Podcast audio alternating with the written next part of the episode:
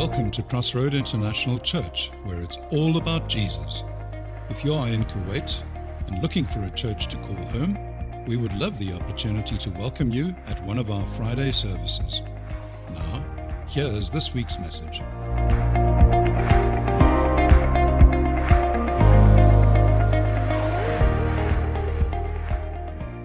If you have your Bibles, turn with me to Hebrews chapter 10, verses 19 to 25.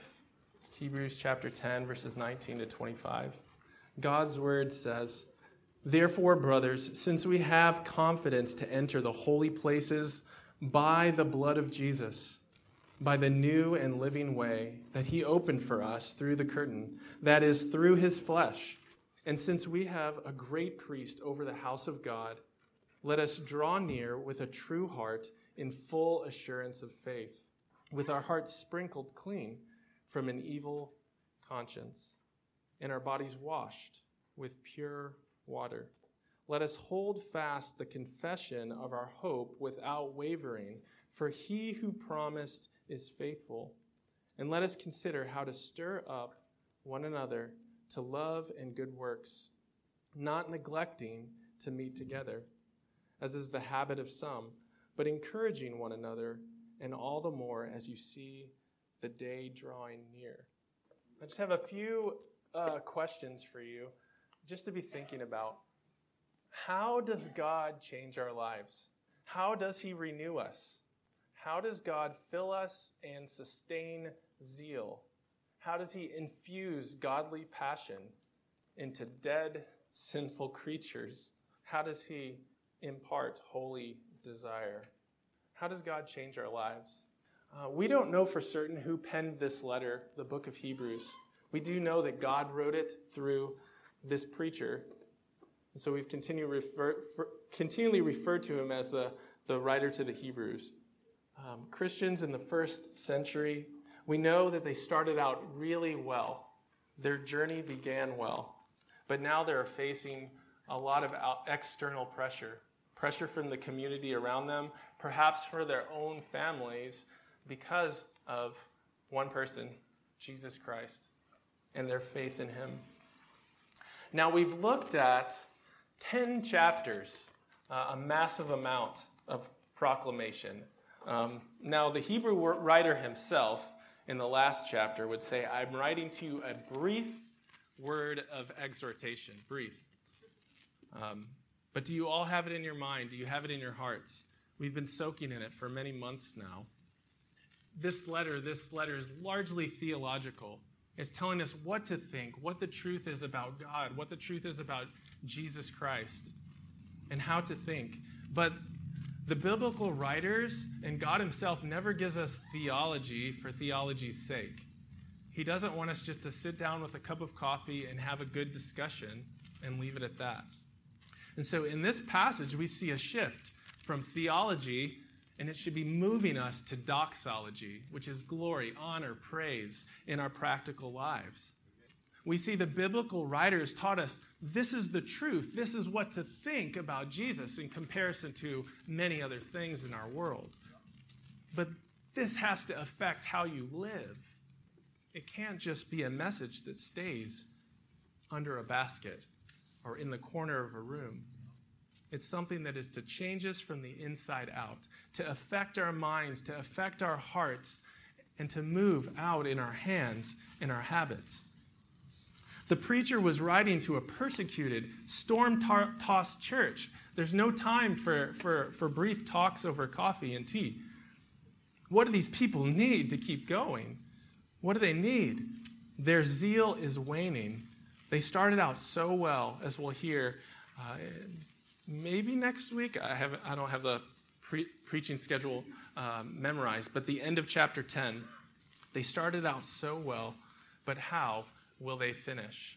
The Hebrew writer doesn't want to leave it up in the air, and so he's going to do everything he can to encourage these people, to stir them up. And so let's look at our passage. Therefore, brothers, since we have confidence to enter the holy places by the blood of Jesus. As many times Pastor Steve has said, therefore, look for what it is there for. basically, the writer to the Hebrews is confident and believes deeply that this message, believed in chapters 1 to 10, deeply believed, will bring about a transformation in the life of the believer. All of us need renewal. All of us need encouragement. All of us need stirring throughout our Christian lives. And so we see in this letter a shift from doctrine to duty, or from creed, um, as we sang today, to conduct, from precept or instruction to practice. And so if you're taking notes today, this passage is just six verses, and I'll give you a brief, very simple uh, outline.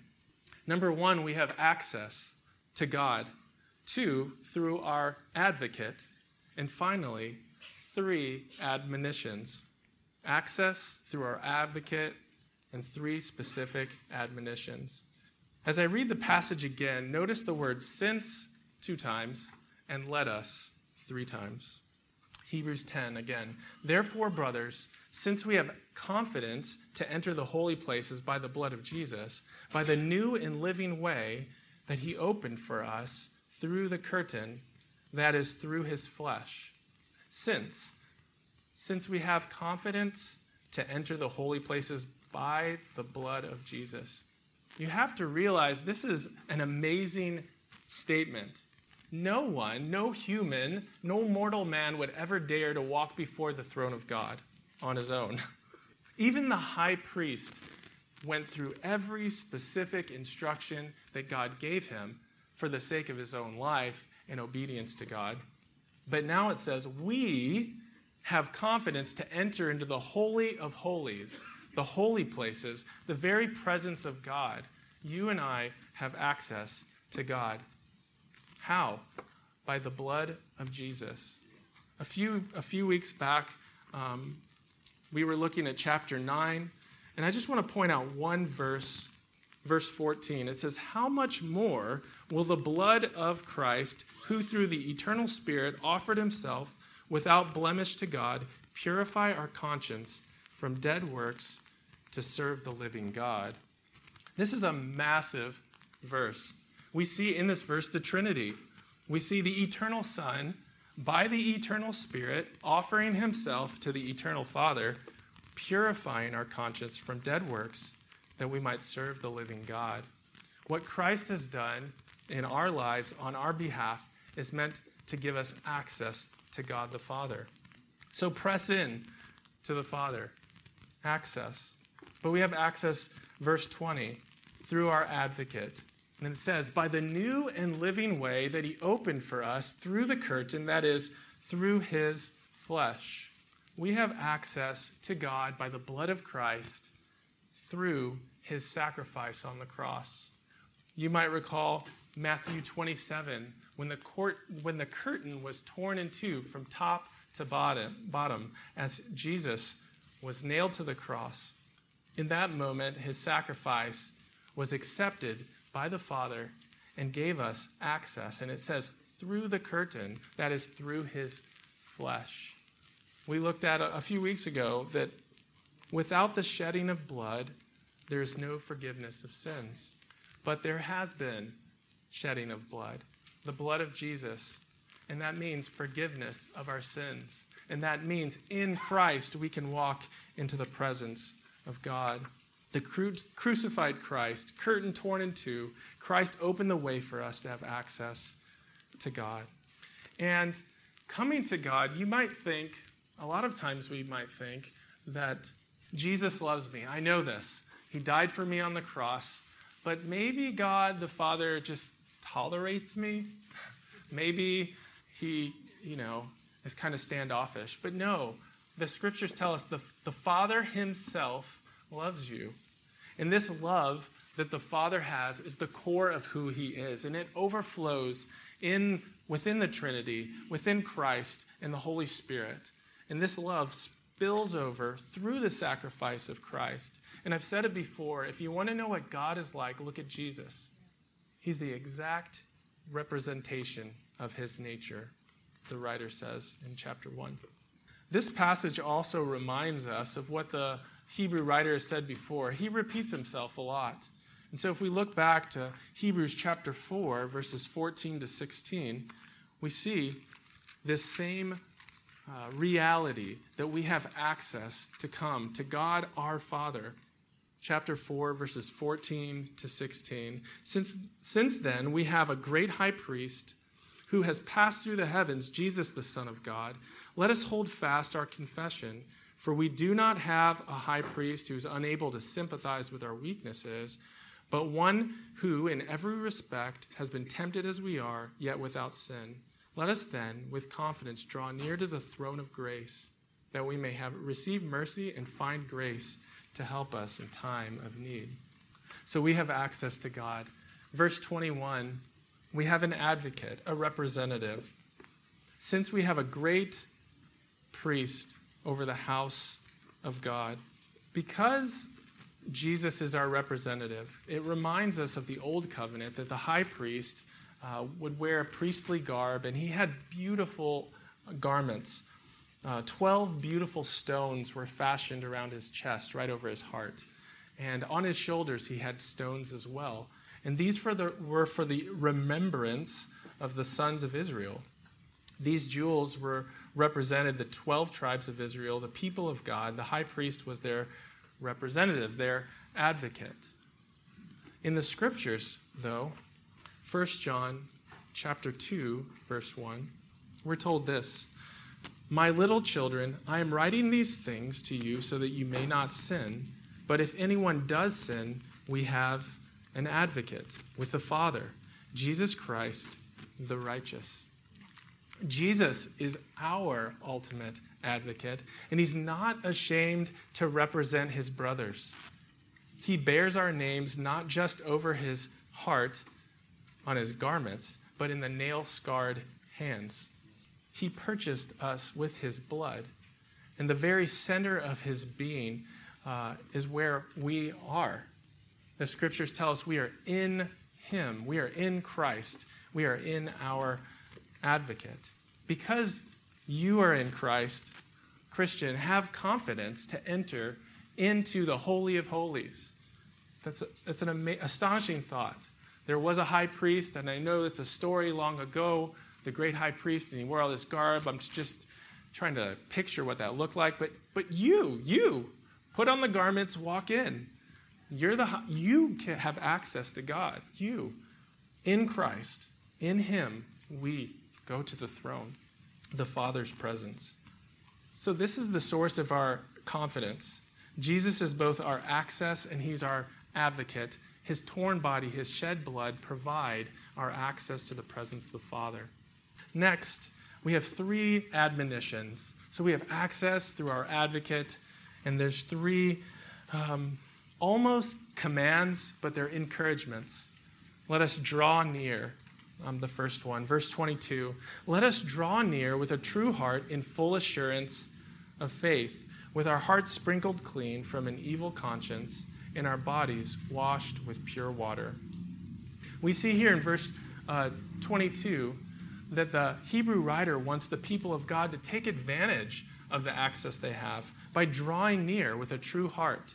A true heart is one that is not divided, one that is focused, one that has wholeheartedness, sincere, true, engaged. A real heart, a genuine heart, absorbed in God Himself. We live in a distracted world, don't we?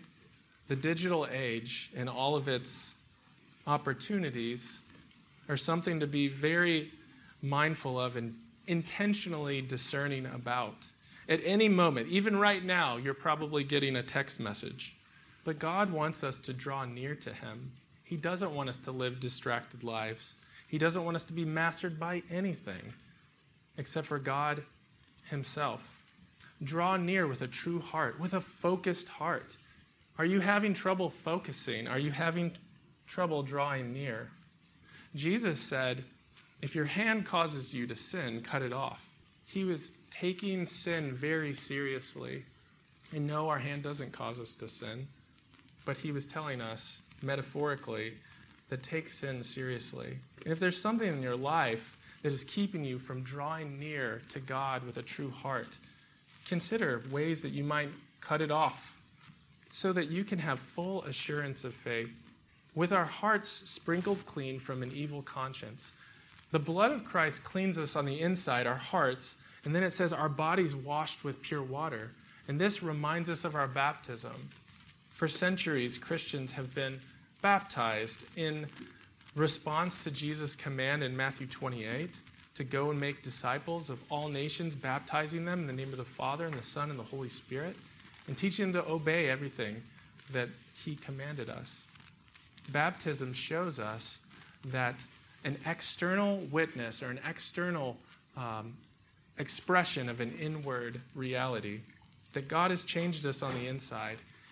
And so we go down in the water and we are uh, in union with Christ, um, united in his death and raised out of the water, uh, united with him in his resurrection power. Next, hold to the hope. So let us draw near. Second, let us hold fast the confession of our hope without wavering, for he who promised is faithful. There's an interesting study done by a professor in New York University. He interviewed 3,000 people and he asked them one question What have you to live for? A lot of the people said answers like, I'm waiting for something to happen. Next year, such and such is going to happen. I'm looking for a better time. I'm waiting for tomorrow. Essentially, 94% of his answers were people that were enduring the present and waiting for the future. They were merely surviving. Uh, one poet put it this way Alexander Pope. He wrote, Hope springs eternal in the human breast. Man never is, but always to be blessed. What is he saying? Man is not blessed presently, but one day in the future, he will be. So many people live on so little hope in our world today, just surviving from day to day, putting one foot in front of the other. But we have a Christian hope, and our hope is substantial. We have an anchor for our souls. Recall, recall with me Hebrews 6 19 and 20. We have this as a sure and steadfast anchor of the soul, a hope that enters into the inner place behind the curtain, where Jesus has gone as the forerunner on our behalf having become a high priest forever after the order of Melchizedek. In any storm, a, a sailor, he might be incredibly strong. He might have years of experience. But if the storm clouds are coming and the lightning bolts are thundering, or lightning and the thunder, uh, and the rain is coming, he's not going to put his hope in his own ability, but rather in his anchor, and we have an anchor that's not at sea. We have an anchor that is in the very presence of God. And his name is Jesus. And he bled and died for his bride, for his people. And as we sail through life, we will face storms, we will face troubles, but we are anchored to our advocate, Jesus Christ. We must hold on to the confession of our hope without wavering. The last admonition in verses 24 and 25 consider one another. So we have access to God through our advocate. Let us draw near and let us hold fast to the confession of our hope. In verse 24, and let us consider how to stir up one another to love and good works, not neglecting to meet together, as is the habit of some, but encouraging one another, and all the more as you see the day drawing near. Um, I praise God that you're here today. Um, it shows me that we're following what Scripture says. It says here, not neglecting to meet together. And here we are. But many are afraid, and many have, I mean, people have thousands of reasons to stay away from church. And this is not a new problem. Some of the reasons people stayed away from church in the first century might include persecution. If I go to that fellowship, my fa- father or my mother or my best friend or the person down the street on the dirt road will say something negatively of me and it could actually threaten my very life. There was a huge cost of discipleship in the first century. They might be mocked they might be cut off from their families. Others didn't go to church because of apostasy. They weren't true believers in the first place. And so they when the when the going gets tough, they got out. Other reasons people stayed away from the church were was pride or arrogance. I'm better than those people. The reasons we have in the 21st century are not too different. Um, perhaps we're lazy, or tired, or busy, or we're hurt. Have any of you been hurt by someone in the church before? Some of us might be prideful or arrogant as well, or critical. Some of us might have a consumer mentality. That's not what I'm looking for. I think I can find something better on Amazon. No, God is working in his people and he believes in the local church. And he has a high, he has some incredible things to say about his church, as I want to look at in just briefly in a moment. But other reasons that I've run into just talking to people, and I've been really working hard to get one of my friends to engage and come and, and fellowship with the church. And and it's difficult sometimes. But a, a, a reason, you know, bad theology, poor preaching. Like, I'm sorry if it's poor preaching, like, come back to church next week. Um, yes, we have to hold the church leaders accountable to this. We have to be teaching the Word of God, but we'll never survive if we think it's just me and Jesus when the going gets tough, when persecution comes, or when hardships come, or even you know the, this thing, the coronavirus, we won't make it in our faith if we think we can just do it on our own. There are many biblical reasons to gather together. One of them is simple obedience.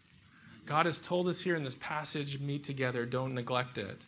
And when we do that, that produces joy joy in our relationship with God but there's also joy in fellowship with one another. And I know you've experienced that. And the, the New Testament writers talk all about that. The joy that we have. Paul even calls churches his joy and crown at different points. Also, a benefit of gathering together, um, the presence of God is here in the gathered people of God. God comes and dwells among his people.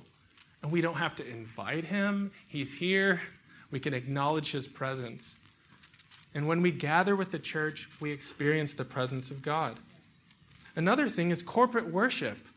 You can't do corporate worship on your own. There are no solos in corporate worship. And we gather as a choir of people who are passionate about the same Lord, the same Savior, the same God. And when we gather corporately to worship God, something unique happens, and God's word ministers to us with unique power. Martin Luther said something like this He said, At home, in my own house, there's no warmth or vigor in me, but in church, when the multitude is gathered together, a fire is kindled in my heart and it breaks its way through. I don't know if you're like Luther or not, but at home he's pretty cold, but when he comes to church, he gets, sorry, fired up. He gets fired up. Theology. Another benefit to coming together, we're obeying God, we experience the presence of God, we can worship Him together as a family, we can get warmed up, is theology. Forsaking Christian fellowship hampers one's theology and doctrinal understanding. I don't care how many books you read. I like I love to read. It's it's my number one hobby, probably. Um, but having a conversation with another person about something I'm reading is far more enjoyable than just trying to talk with people that don't talk back to me. I write a lot, but it's incredible when, when a brother or a sister asks me a question, I think, yeah, I want to show you that from the, from the scripture. And we can develop theology together as a family. And, and, and the, the New Testament tells us to do this, to learn corporately with all the saints. And, and Paul even expands it even more in the uh, epistle to the Ephesians. He says, We are united together with a church universal all over the world, but also throughout history. And when we come, we are sharpened. I've been challenged in my thinking about God through different people in my five years in Kuwait, and I've been strengthened in my understanding of God through my brothers who share what's on their hearts. So gather together, share what you're learning about God, and do that to stir one another up. Another benefit is psychological. In theory, you might be able to develop your faith and your hope in isolation, but I, I'm not going to dare you because I tell my students don't dare each other. That's a whole thing. But try to love, try to develop and grow in your love in isolation. You might be able to develop your faith or your hope, maybe love for God, but can you learn to love people by yourself? God is triune, and we're made in his image, and developing love is a communal activity of the Godhead and of his bride, which he calls the body of Christ, the church. Now, I just have to share something that is so important for us to understand. In his book, Union with Christ, I would highly recommend it. I love to read books, but um, it's by a man named Rankin Wilbourne, and I know that's hard to probably remember, but it's called Union with Christ. It's a white book with blue on it. At the end, he says this. He's quoting Martin Luther King Jr., who said, There can be no deep disappointment where there is not deep love. There can be no deep disappointment where there is not deep love. Who can really hurt you? I mean, who can really hurt you? The person who can hurt me the worst in this whole room, and I trust her the most, is my wife. You might say something and, ouch, that hurts. Or, Abiel, that preaching. I mean, come on. Um, but if she said that, I'm like, wow, that hurts. Because I have such a deep love for her. And so that's where the deepest disappointment can come. So I have a plan. I'm going to make my heart, I'm just going to close the door, even to my wife, and then I won't be disappointed. The problem with that, C.S. Lewis said this, is love, by definition, is vulnerable. If you close your heart, you can't just open it up so easily. And he says, even if you love an animal, I mean, you're going to be hurt. But you can close it up, and what will happen is it'll become cold and it just won't work anymore. And if you look it up, C.S. Lewis says it way better than I did. But our hearts, if our hearts are open, they can be hurt. But if they're open, they can be healed as well. And in union with Christ, um, Mr. Wilbourne says this we're in danger of a radical individualism in the Western church in particular today. But he said, union with Christ means we are part of a larger family, a broader mission, a longer story, a bigger world, a deeper love. Christian community is not an ideal that we have to try to realize, but it's rather a reality that God created in Christ in which we may participate. So you claim to be part of the body of Christ? The Hebrew writer says, now live like it. Live like it. D.A. Carson says this in his book, Love in Hard Places. The church itself is not made up of natural friends, it is made up of natural enemies. What binds us together is not common education, not common race, common income levels, common politics, common nationality, common accents common accents, common jobs, or anything of the sort. Christians come together not because they form a natural co location, but because they have been saved by Jesus Christ. In this light, they are a band of natural enemies who love one another for Jesus' sake. Union with Christ overturns what naturally comes to mind when we think of family. Jesus had hard things to say about family. He said, if you love your mother or your father, in that culture, in that day, you loved your mom, mom and your dad. But if you love them more than me, you love them more than the one who created your mom and your dad, then you're not worthy of me. But today, many have a low view of the church. You might have heard of uh, what Gandhi said about Christians. At one time, he said, I like your Christ, I do not like your Christians. Your Christians are so unlike your Christ. But can we say this today? Can we say Jesus? Yes. Church? No. We might try to, but God didn't just die for you and me to be united to the head, which is Christ. God died for you and me to be united in his body. And it says, God so loved not just you, he did die for you. And then uh, the 99, leave the 99, go after the one. But God so loved the world that he so loved the church. But when we make the gospel primarily about us as individuals and the benefit it brings to us, is it so surprising that church comes across as an unnecessary add on, excess baggage as an easy target? So basically, this I love Christ, but I don't love the church. The New Testament teaches us that the church is the body of Christ. And if I said to my wife, I love your face, but your body, I mean, I would be in so much trouble. So much trouble. So much trouble. I would have to go back, I'd have to become friends with Talibat and Carriage and. So, brothers, sisters, you're my brother, you're my sister. So, if someone hurts you, that is normal. That's part of having your heart open. But no, we can't say Jesus, yes, church, no, because Jesus is united to his church. And one thing that is beautiful about Scripture, it says that the bride, the, the body of Christ is also the bride of Christ. And one day, one day, she will be absolutely perfect. And, and it says in Revelation that, uh, I believe it's chapter 19, the bride has made herself ready by her good deeds. And so, what does the, the, the writer say here in Hebrews? The last verse, verse 25 not neglecting to meet together, as is the habit of some, but encouraging one another, all the more as you see the day drawing near. The day drawing near. The day he's referring to is the day of the Lord.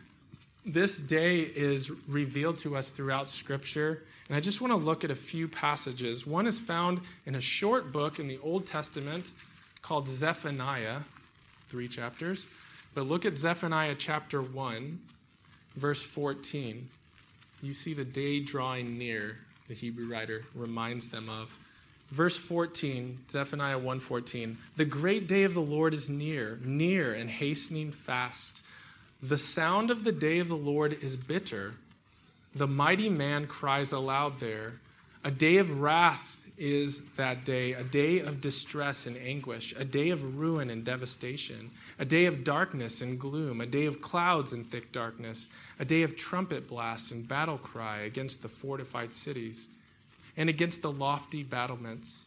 I will bring distress on mankind so that they shall walk like the blind because they have sinned against the Lord. Their blood shall be poured out like dust, and their flesh like dung. Neither their silver nor their gold shall be able to deliver them on the day of the wrath of the Lord. In the fire of his jealousy, all the earth shall be consumed. For, all, for a full and sudden end he will make of all the inhabitants of the earth. A day is coming, friend, believer, brother, sister, when God will make all wrongs and put them to rights. And we will see Jesus like we have never seen him before. He has a sword coming and he will execute justice and judgment, and it is righteous and true are his ways. But if you are in Christ, you have nothing to fear. We're reminded in Hebrews chapter 9 Verse 28 So Christ, having been offered once to bear the sins of many, will appear a second time, not to deal with sin, but to save those who are eagerly waiting for him. So, in closing, I just I want to ask a few just really practical questions. This last encouragement that the Hebrew writer makes is consider ways to stir one another up. He says, think about it. I know a lot of times we think about our own lives my plans, my relationship with God. But he says, think about other Christians. Think about ways that you can stir them up. And this is an extremely strong word. it's used most of the time negatively. It's like a sudden convulsion or a violent emotion. It's used in Acts 15 when Paul and Barnabas have a sharp disagreement. There's a stirring. But we're supposed to prod one another in good ways. How many of you grew up with a brother or a sister? Anyone? I did. Two sisters. And they prodded me a lot. Uh, but I love them and I'm thankful for them. And the writer to the Hebrews says, how, how can we be positive irritants to one another? Well, one way is this we can pray for one another. It's this simple. If husband is having a grouchy day, pray for an attack of niceness, or brother or sister. It's that simple. Pray, ask God to do something, and He will. Um, another way we can positively stir up love and good works is by example. Uh, love and good works are more caught than taught. Uh, when someone comes and does something in my life, as an example, it, it, it can change our lives. Just seeing them, just being there. Another way is God's word. Internalize it and let His word flow through you in your relationships. Finally, an encouraging word. We can have amazing power to affect someone's life through a small, encouraging, sincere word. So live lives provoking one another through prayer, example, scripture, encouragement. So we have an advocate who gives us access to God. Do you need to be in his presence? Yes, we all need to be in his presence. But we are a family together. And so continually be drawing near to him and then draw near to one another and prod one another, encourage one another, stir up love and good works. How does God change our lives? How does He renew us? How does He fill us? How does He heal us? He does so in His church. Have you ever been, I asked earlier, have you ever been hurt by the church? But have you ever been healed in the church? I have. I've met an incredible church that helped me in the most difficult year of my life. They walked with me daily, encouraged me, prayed for me. God is so good, and He works through His people. May we be, as Jesus said, salt and light, and shine and preserve and provide favor to a cold, dark world. Let's pray. Father, thank you for my brothers and sisters here today. Uh, just help us. Um, thank you that the Hebrew writer is so practical, that he wants us to take what we know about Jesus and to put it in our lives and help one another grow. So many times we think narcissistically, we think about ourselves, we think about our own relationship, we're in danger of radical individualism. But you've called us into a family, and you call us the body of Christ. Help us to just go into your presence, into the Holy of Holies, and then take that into the church, which will spill forth into the world through love and good works. And yes, the day of the Lord is coming. The day is drawing near. Judgment will come, and you will take all wrongs, all evil, and get rid of it and make it all right. Help us to do this as that day, we're just getting closer and closer, um, step by step. Father, let this word be applied to our lives, and may we just bring you joy and experience the joy that you give us in fellowship with one another. In Jesus' name, amen.